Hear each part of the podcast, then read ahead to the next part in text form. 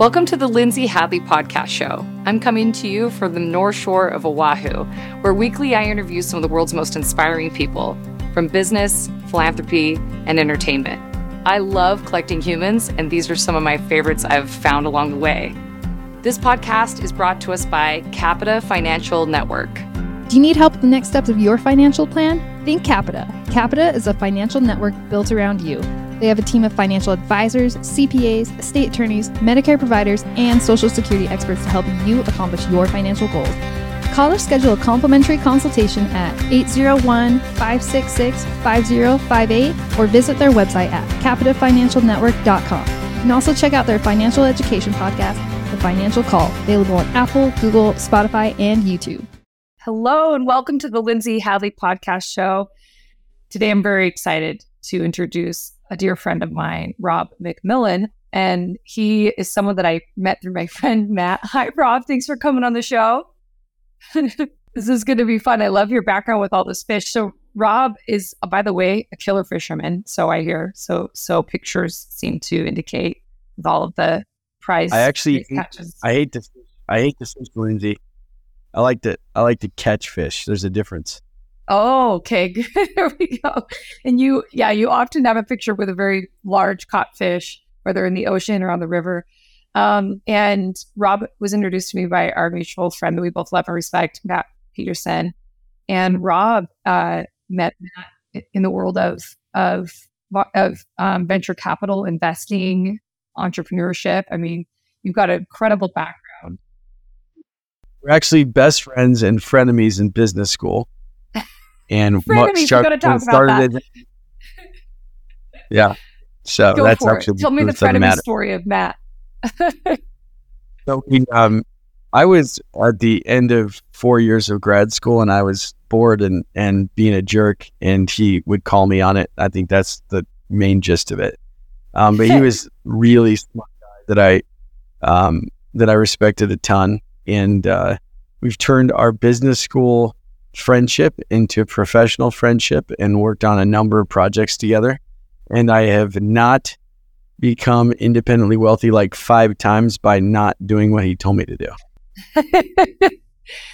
he he is such a gift. This is fun that we're having a mutual like geek out session about Matt for a second because I think there's something really powerful about honoring honoring when friends share their friends with each other, you know?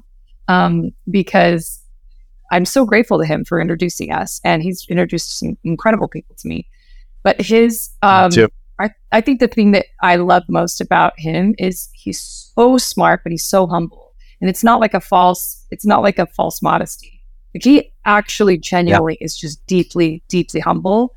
And I want that to rub off on me so bad. And I want, he's not self focused. He's so incredibly authentic. And oh my gosh, is he talented? He's so unbelievably unaware of just how talented he is. So, Rob, I'm excited uh, to talk a little bit about everything that you're working on. And I've had the great pleasure of being an advisor to you in capacity of Angel Venture Capital Fund. We're going to talk a little about that today. But why don't we start back up a little bit and talk about your story? What got you into venture capital? I love that you've taken the tools of business and investing and the private sector into the developed world to help people living in extreme poverty and the way you've disrupted and um, had tremendous success in that space is a story that's totally worth hearing. Um, why don't you share a little bit about your story, whatever you want to start with? Like, you know, you can start with your grandparents, you can start with, you know, your LDS mission, wherever you want to go. Go go to the beginnings of time. Yeah, I grew up in uh, in an agricultural community in Twin Falls, Idaho. Um, in cool. a in a middle class family, um, and uh, my dad found Jesus early on when we did a little uh, little move to Colorado for a couple years, and that really saved our family. So that was awesome. Uh, my dad uh, was a really smart guy, entrepreneur. Never had a chance to go to college, and he's you know he kind of looked all me and my siblings and said, "You're going to college, and uh, you know you're gonna you're do doing more it. things." And uh, yeah, so huge. I I definitely stand on the shoulders of my parents. They're amazing, Bob and Celeste McMillan. So, um, and uh, came out of there. I had no business getting it. I didn't even know what venture capital was. All the people we looked up to in my hometown were doctors and lawyers in this small agricultural town, which is and uh, kind of crazy. The I'm sure we'll talk about the Harmon brothers a little bit, but they grew up 30 minutes um, down the road in Burley, Idaho, um, and uh, when I was in Twin Falls, and you know, as as uh, as potato farmers. So, yep, just a agricultural kid, wrestled, played football, um, and uh, at a you know at a at a at a decent level, um, and uh, did really well academically as well, and went to end up going to uh, Utah State on a leadership scholarship. Uh, served a mission in Venezuela, and between those two experiences, I kind of um, kind of uh, found my life mission, which is to you know to work in impact. And uh, I used to stay awake in the MTC before I got to Venezuela, dreaming about going back to Venezuela to do business. And I had just taken macro econ at Utah State and learned about capitalism's ability to help pull people out of poverty. And uh, yeah, so that's that's how that happened. Um, came home, finished up Utah State, was a Senate staffer for a year, uh, went to BYU, uh, did a one year uh, for law school, and uh, did one year and was like, oh my word, I'd never practiced law. Jumped in the MBA program, and I got an internship at what was at the time the largest venture capital firm, kind of in the in the Northwest, vSpring Capital in Salt Lake City. Um, and uh, no prospects of getting hired. Um, and I got put on a fundraising Europe team. Um, and I just, I hustled hard. I ended up sleeping at the fund, uh, the, you know, overnight as I was calling into Europe. Um, and I, I didn't know any better. And, uh, and it, it my the, the, the managing partner was like, "You just got more fundraising appointments for me than all of our placement agents across four hundred million dollars of capital have gotten me." And uh, so that impressed him, and he hired me as a venture wow. capital analyst. Even though I just as a middle class farm, you know, our agricultural kid um, that uh, did, didn't didn't go to a Ivy League school. So that that was my that's how I got into venture capital.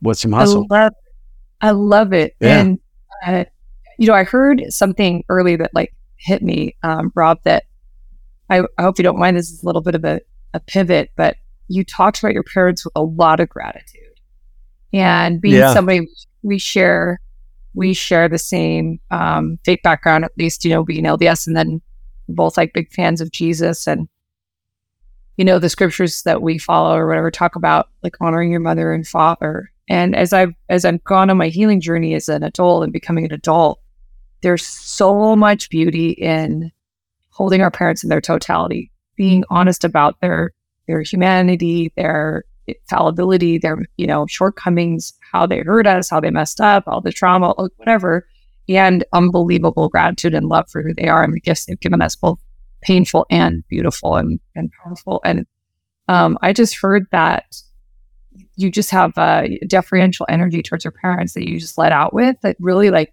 excited me and made me smile. Can you talk a little bit about that? Like, have you always been close yeah. to your parents? Have you gone on a journey with them? Are you still in the journey? Like, yeah, maybe yeah, was like, here, here's a little more detail. Like, they were um, 16 and 17 when they got pregnant with me in high school and, uh, and got married. Mom ended up having two children before she graduated high school. Kind of crazy. Um, and they always said that I was the uh, third adult that was born. Um, I've seen that a lot. Friends and family, kind of this feeling of, um, man, my parents have hurt me and they've been great in this mixed bag. I don't feel a lot of that um, for my parents. I just feel gratitude. Like I feel like I there. I know. I feel like the reason I don't really hold anything against my parents, but one, they were amazing. Um, yeah but two, like anything that was imperfect, like I don't, I don't really see. I, I see those same, most of those same imperfections in myself. So I don't really, uh, I don't really feel like I, yeah, I just don't judge them for that, I guess. And, and it hasn't, I don't have a lot of pain or, or, or trauma from, from, uh, the way they raised me. It was, it, they raised me with a kind of a blue collar work ethic and, uh, and Um, I've never wanted anything. I'm gonna I'm gonna cry. I cry really easy. Um, it's okay. You know, they've never wanted thing than the very best for me. Um, no. and they wanted me to, to, go much farther than they ever had a chance to. So, um, oh, yeah, so they're amazing people. So I love it. Yeah, your gratitude shows. And by the way, I I, I don't ever cry, don't ever apologize for crying. Not that you were, but you were kind of like you actually didn't apologize. I should say, but a lot of people do. They're like, "I'm sorry, I'm going to cry" or whatever. Um, to me, it's just love pouring out of people's eyes. It's the coolest. So, especially when yeah. men, nothing more endearing. I, there was, you know, I uh, all there'll there'll be like a used car lot grand opening, you know, and I'll go to that and cry. So, of course, that with all that gratitude and love in your heart, it's like so raw and at the surface. Um, my kids look look for me in movies um, when, like in any Disney movie or whatever, when there's an emotional moment, like especially if the cartoon character starts crying, I just start crying. I have like this allergic totally. response to crying in the sense that it automatically causes me and triggers me to cry. Anybody, everything, commercials, it doesn't matter, yeah. you know? And so they always look at me because they know. And so it's kind of like, mom's going to be crying. I get embarrassed. Now I just embrace them like, yeah, this is me doing me. Um, Abby is very much not a crier, so it's pretty funny. And she's, but she's way more, uh, you know, she's really nice and sensitive and feminine, but crying's not a thing she does very much. So it's kind of funny. And I try to be this tough, you know, redneck dude with small man syndrome and always be tough, but I'm always crying. So it's, it's a, it's funny. That's amazing. Abby's your beautiful wife, and you guys have five kids. Yeah. Five and kids, four daughters, such, and a son at the end such a baller. Um, Rob, I um, I'm just such a fan of yours. The way you love people, you're you've been a very good friend to me in business. Um, you've said things to me that were maybe hard and scary to say to help beckon me to betterment and give me direction, and they were for me. And you are encouraging, and you're authentic, and you love people well and you're brave in, in your truth. And I just, I just find you so infectious and I just, I'm so glad I get to be your friend. So why don't we start with talking a little bit about, um, this, this world of taking the private sector and venture capital into develop the developed world and helping people get out of poverty and love for you to share a little bit about journey. It's so, it's a fascinating disruption and, and really exciting. And there's so much opportunity. It's like the wild west, I feel like in today's world so much opportunity um, and, and maybe share what you've done and what you're looking to do and what, why it excites you. Well, thanks for your kind compliments first. I, I'm really grateful for our friendship as well. And, and, uh, and I'm, I'm glad we, we are true friends that have been able to help each other along the way. So, um, yeah, so being, making impact in all of this is, is, uh, is so important to me. I've, you know, I, uh, I definitely have not prioritized um, money, but rather the things that I thought would be most impactful, and the the money has come along the way, uh, thankfully. So that's that's been I've been really blessed um, to be able to have both, have my have my cake and, and eat it too. You know, my two kind of core professional missions right now um, are to uh, you know take on Hollywood. Um, and uh, that's a good description of what I do at my day job. And then the other one is um, help as many people get into the middle class as possible. So those are my those are my two missions. So um, on the emerging market side of things, as I as I mentioned, you know, I I would stay awake. Uh, did I mention that in the MTC? Yeah, before I even got to Venezuela, dreaming about going back. So did my mission, loved it, loved the Venezuelan people. They are the if you get to chance to know Venezuelans, they're just like the most laid back, party oriented, fun people ever, which was super fun for my personality. I was, I did, I, I felt um many times that I was much more Venezuelan than American for sure, but um, and uh, that was super fun. So I always dreamed of getting back to Latin America, and uh, I. Uh, I got this dream job in Salt Lake City, Utah. You know, and being uh, from Idaho, we we always look down on people from Utah. I asked kind of asked the Lord why the heck I'd be in Utah if I'd be willing to go anywhere in the world.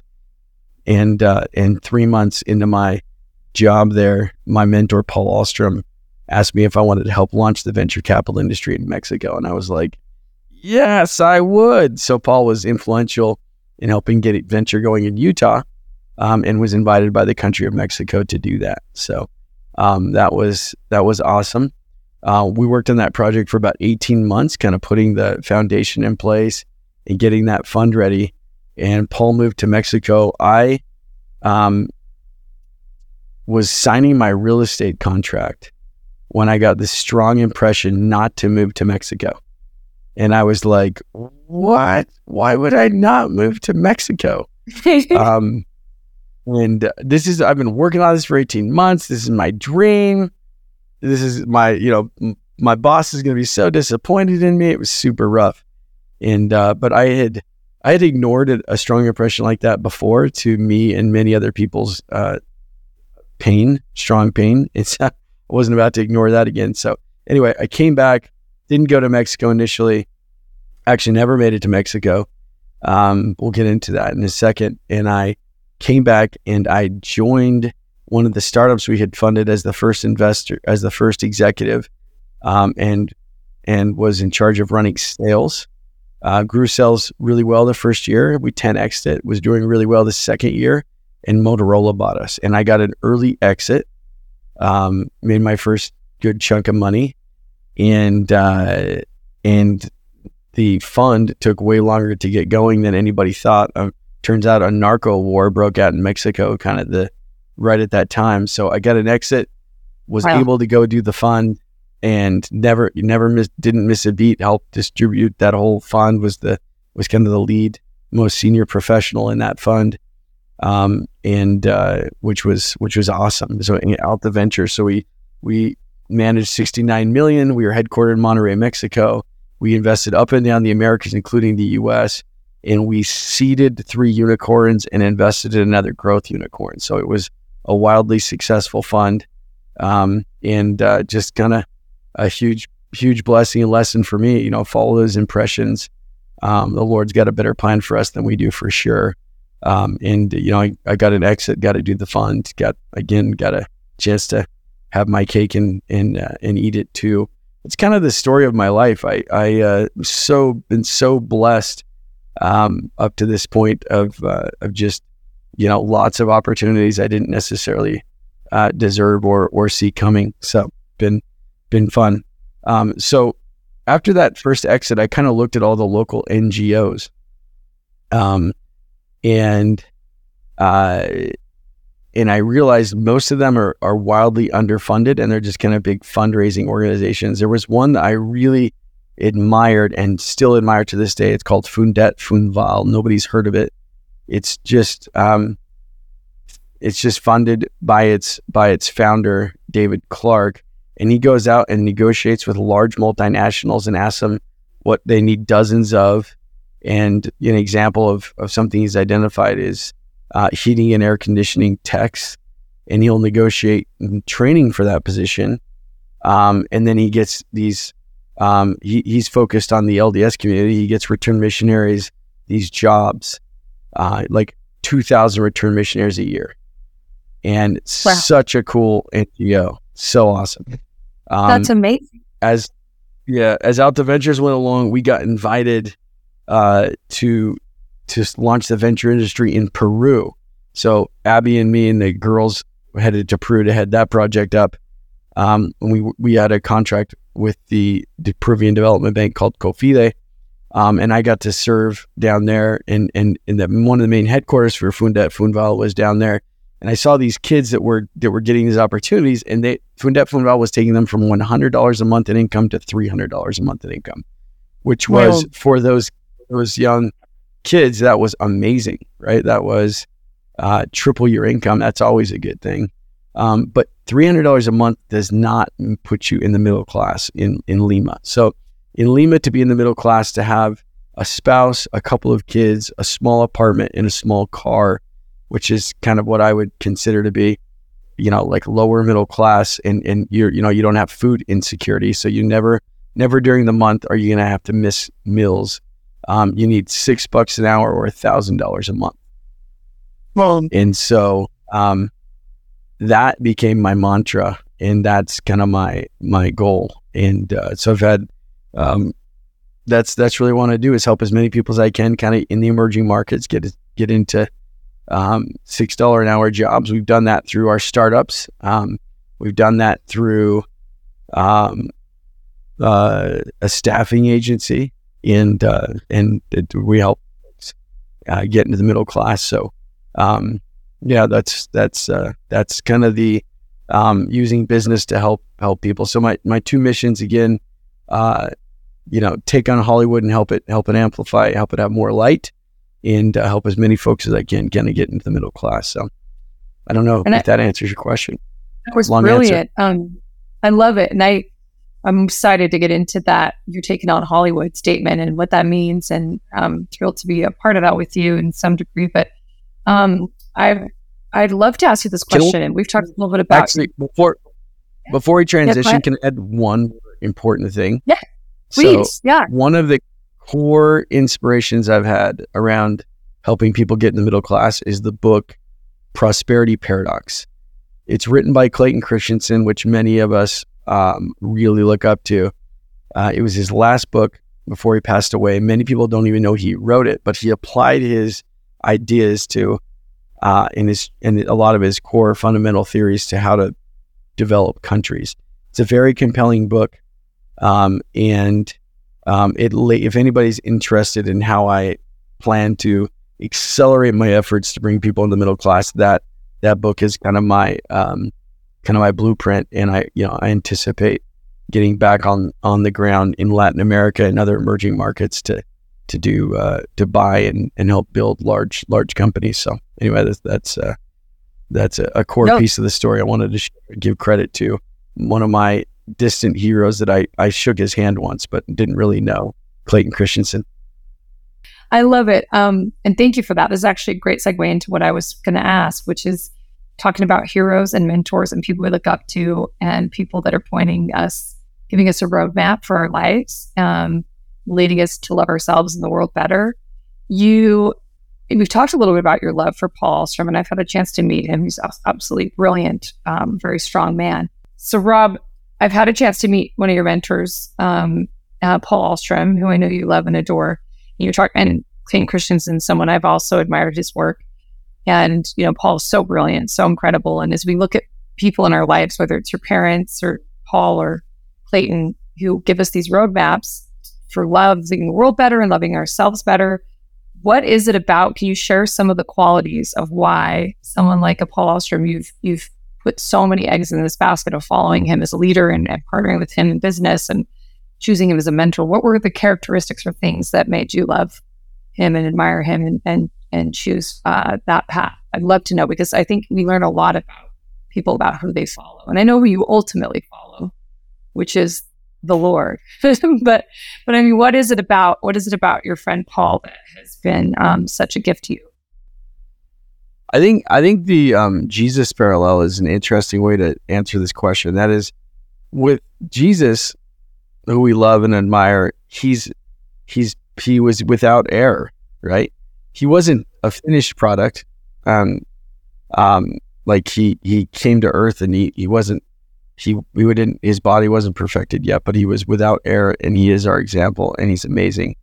Um, and uh, and he had he had to come and do what he had to do to to gain the power that he gained um, to help each of us. Um, and he had to he had to uh, perform the atonement, and uh, and that's awesome. Um, and so but with everybody else, all of our other mentor options are deeply flawed people. Um, and so you only we only have deeply flawed um, options. And so amongst the deeply flawed options, like I I don't know. I I mean I I just got lucky. Paul really picked me. He hired me, but I guess I you know I, I really enjoyed um, doing stuff with him. But um, he uh, Paul, I would say, is like an extreme altruist. So, characteristic of extreme altruist is they're willing to make great personal sacrifice in order to make a large impact in the world, and uh, he embod- he embodies that. So he he could he could be worth, you know, he the man is independently wealthy, has plenty of money, but he could be worth ten times more than he is now if he'd have pursued money. But he he really pursued impact um, once he made money, and uh, I really looked up to that. So that's that's what I've aspired to do as well.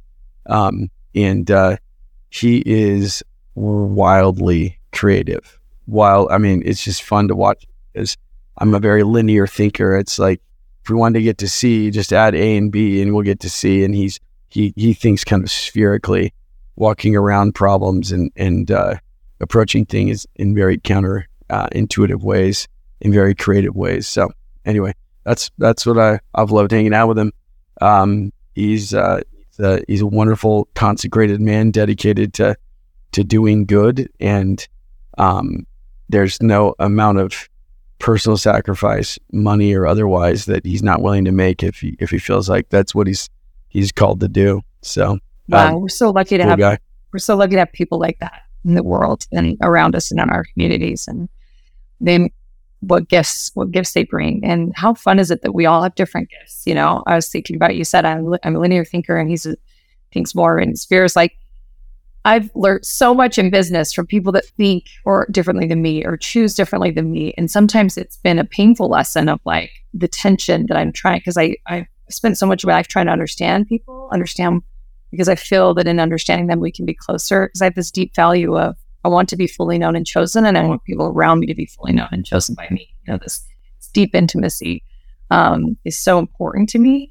And so, so much of my energy and time goes into trying to understand, like, and recently the paradox and all that energy I'm realizing is, um, I was just talking about this with my my sister in law through through Instagram Messenger. We were just talking about this this morning, but in as I grow and I'm evolving, the nuance in that is that there's just some things I'm not going to be able to understand, and that's okay. And I can just hold people in the totality of what they have to offer, and I can be okay to be misunderstood, and that those are those are incredible gifts as well. To say I am misunderstand, I'm probably I am misunderstanding, I will misunderstand, I will not be able to get context and vantage point from this person because I don't have their lived experience. We are ultimately the amalgamation of all of our experiences, and I can't I can't make that chasm, that leap, and that's okay. But I can absolutely lead with love. So I may not understand, but I can but I can I can hold space with love. And those are such profound nuances.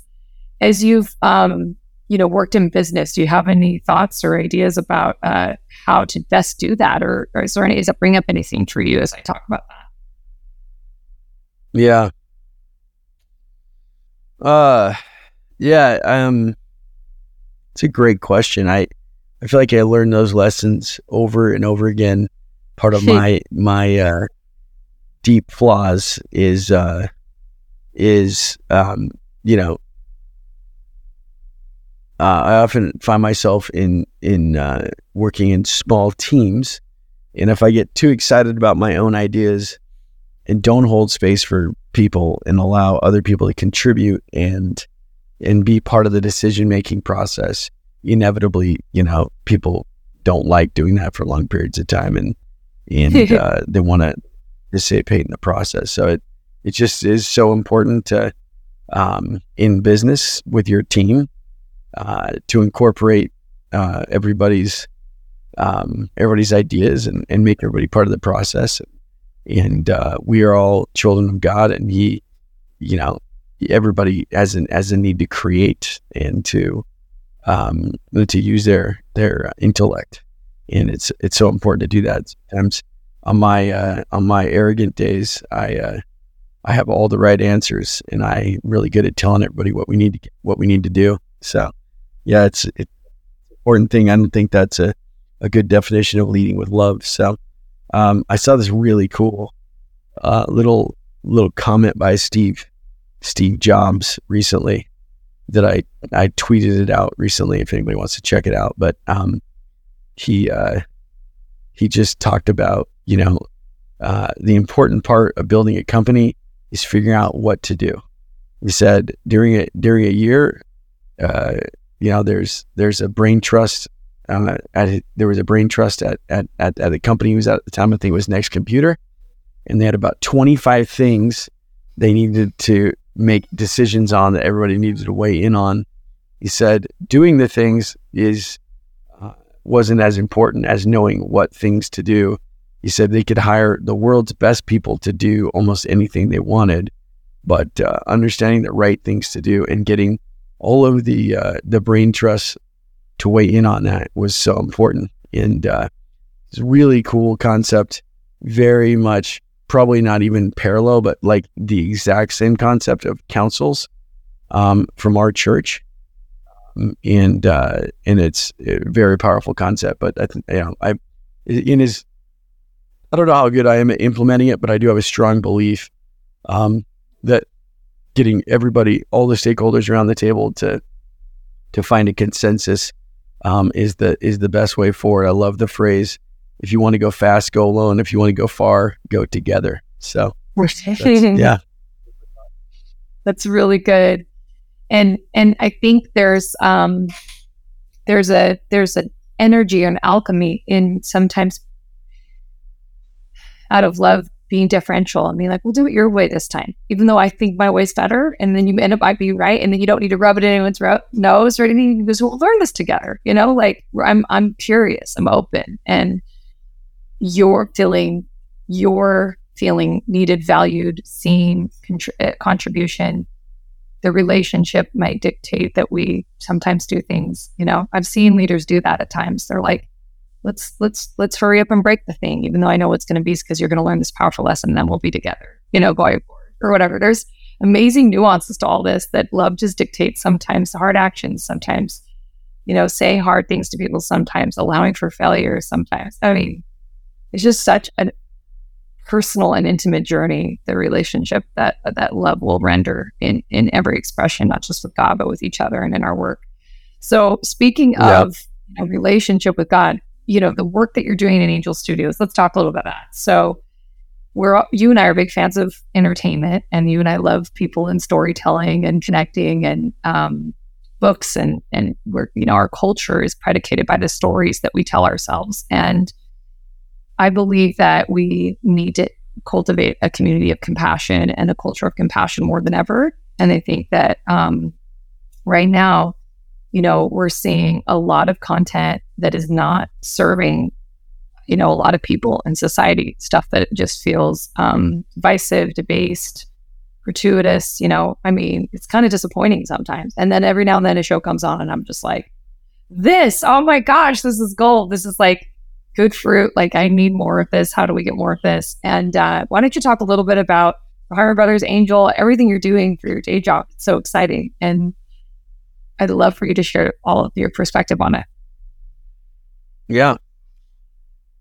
Well, you know, the the question is why why would I why would I be involved in Angel Studios when it, it's a little bit of a shift from what I've done? I've my you know I've gone operational a couple times. Once at Roll Mobile, once at uh, um, Juxta Labs, where I helped help create the the map and app, um, and uh, but now I'm I'm pretty focused on the Angel Studios ecosystem, and uh, the you know the answer to that question is um, the Harmon brothers are the most powerful team we invested in, and so if you look at vSpring and and and, Alta Ventures and other other deals and other vehicles we've participated in, I've been involved in in helping to invest in around hundred startups.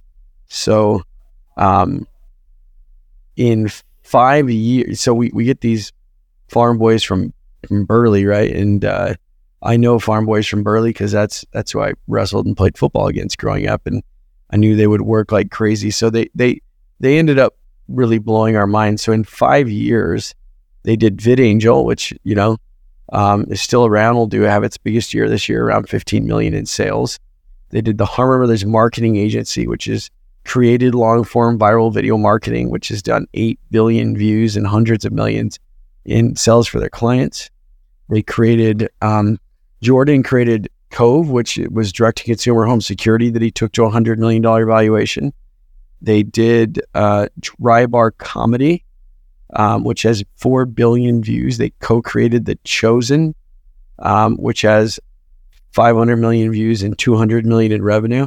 And then this summer they reinvented theatrical distribution. Like literally the the movie studios are calling Angel to to distribute their films now. Um, and they do it in such a much much more efficient way.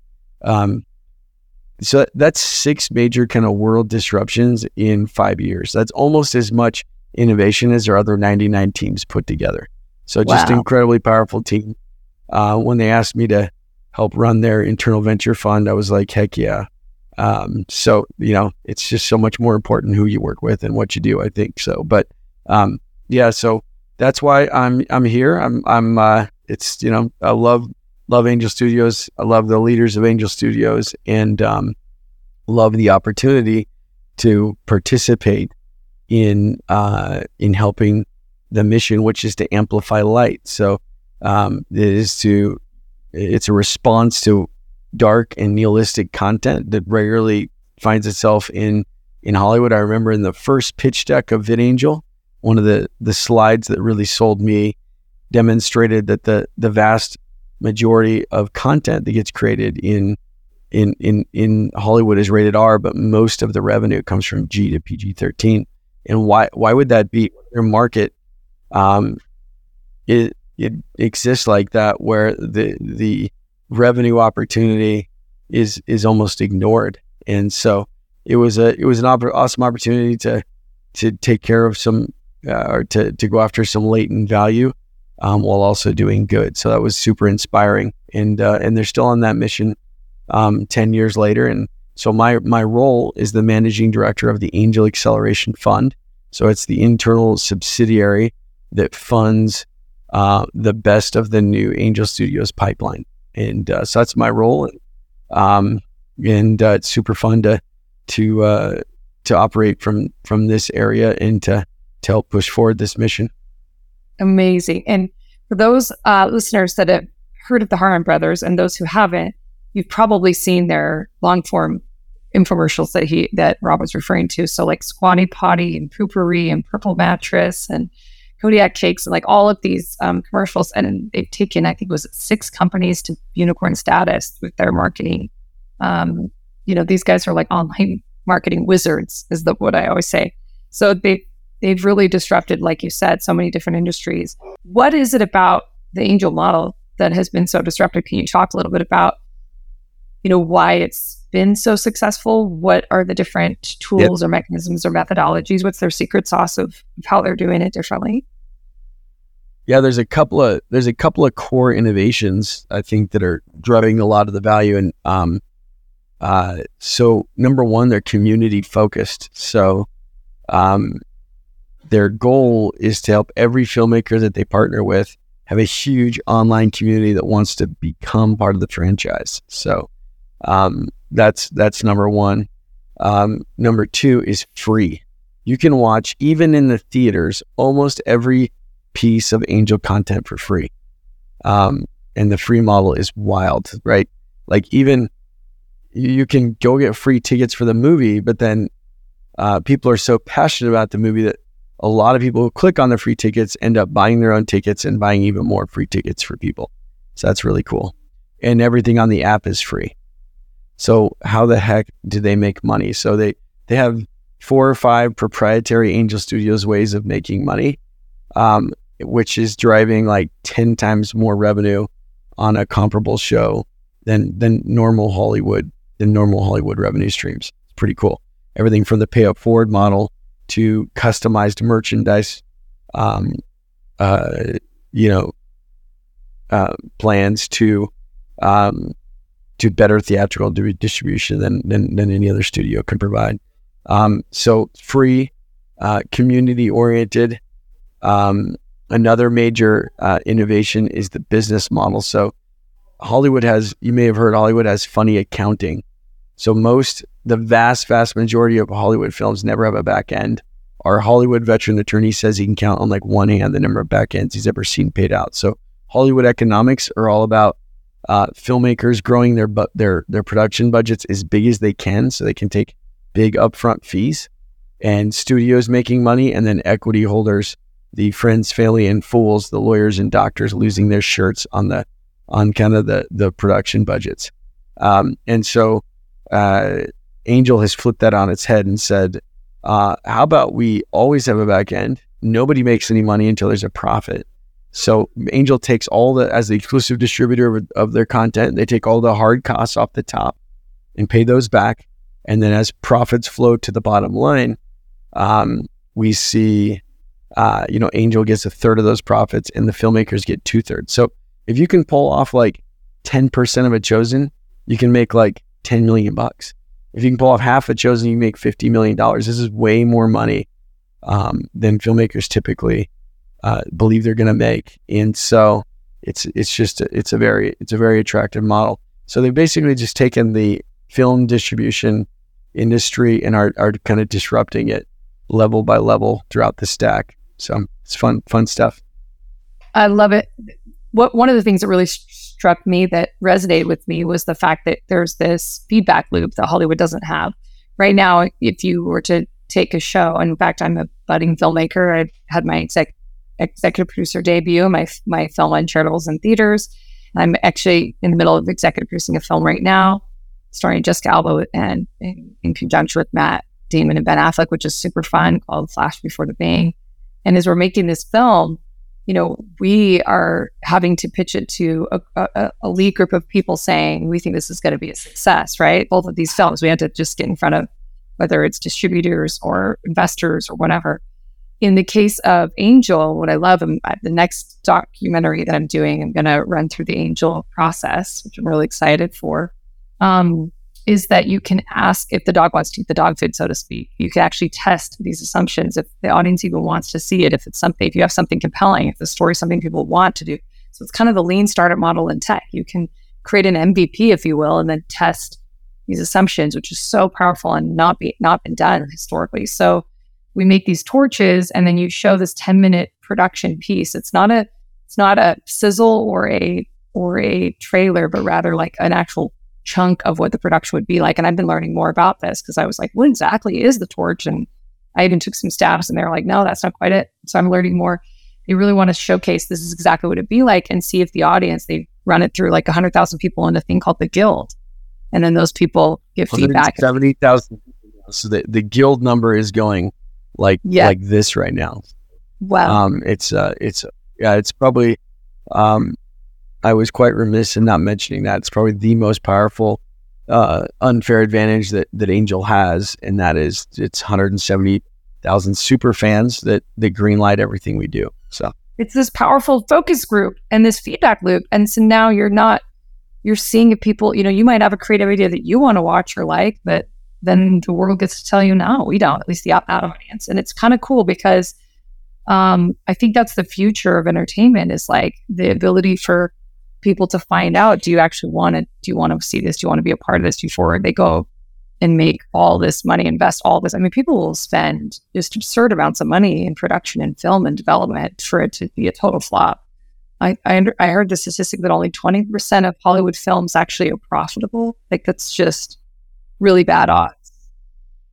Yeah it is really bad odds. And and if you're you're you know you're really smart lens like i i have no idea why any film with the with the advent of the Angel Guild, I have no idea why any filmmaker would do anything but make a ton of kind of short torches, test them, and then follow the winners, right? And uh, yeah. it's just such a better model. It's such a better uh, return model for your for your investors, um, and you'll get a lot more famous, a lot more rich, and have a lot more impact by by doing that and knowing what uh, knowing what people want. So it, it, makes it's kind of dumb smart. It makes a lot of sense. Um, but tell me a little bit like uh, about the venture capital fund. I mean, I, I mean, I know about it being an advisor, but share with our audience why we built the fund to then match those projects that get through the guild and that are going through the crowdfunding process, which is again proprietary and exciting and cool. I mean, they raised seventy million dollars or something for the first season of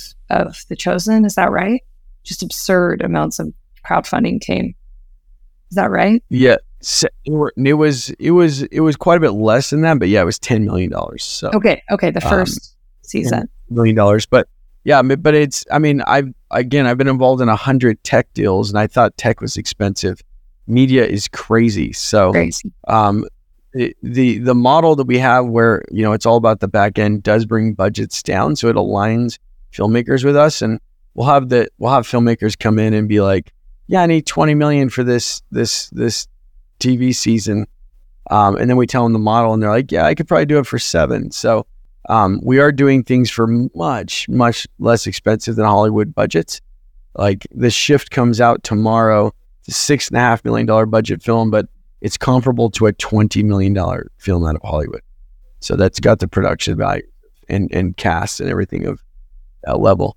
Um, but uh, despite the fact that we are able to do things much more efficiently, it's still so expensive. You know, mil- yeah. that's that's our minimum film, right? So uh, we need to, you know, we're we're competing against billions of dollars in investment at Amazon, Apple, and Netflix.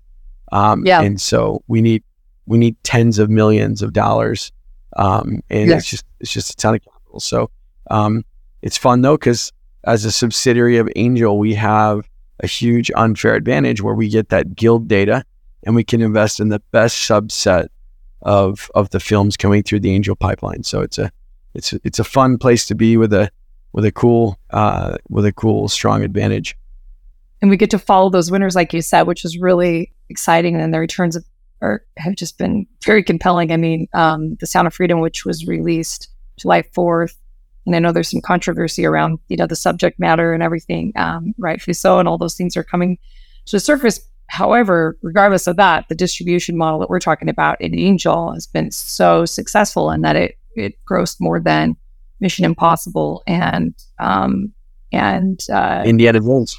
Indiana Jones, yeah, that, that weekend it was just crazy. Um, and that's why it's gotten all of Hollywood's attention. It's like, oh, they've got something. One of the things I realized is the data, because of the feedback loop from the crowdfunding, we can then have these heat maps and know where to do distribution. I mean, this is just brilliant stuff. So there's so much excitement around where this is headed. Um, and yeah, I, I, just think it's so compelling. And the other the other piece that I really love is you talked about the customized merchandise revenue opportunity. And in the end, I mean, the Chosen did 200. It's done 200 million in revenue. Is that right? In total over three right. seasons. Over, over 200 million in revenue. Yeah. It, and that's three seasons. Is that right? That's right, through the third season. Mm-hmm. Yeah, that's just insane. Probably ten times the amount of money they would have anticipated otherwise. So it's yeah, a, it's an extremely powerful model. Remarkable. I love the Chosen, by the way. So Such a- the, Cho- the Chosen's on the Chosen's on Netflix. The Chosen can be rented on Amazon. Uh, you can watch Chosen on a Delta flight, but all of that kind of traditional Hollywood revenue stream stream makes up about five percent of Chosen revenue. So it's uh. Angel models yeah. Yeah, totally. And so I, you know, I find that really, really compelling and, and cool. And I love that show. My gosh, I'm so grateful for for that show in my life. It's blessed my life significantly. Um, one of the things that I'm that I just wanted to kind of point out too was, and have you maybe speak to a little bit, is also like the proximity to transaction that you wouldn't get in the in the entertainment industry as well. Like, can you talk a little bit about that? That the creatives can have yeah. access to audience. Yeah, and and uh, you're going to see some innovations in the next few months that are going to make that even more powerful.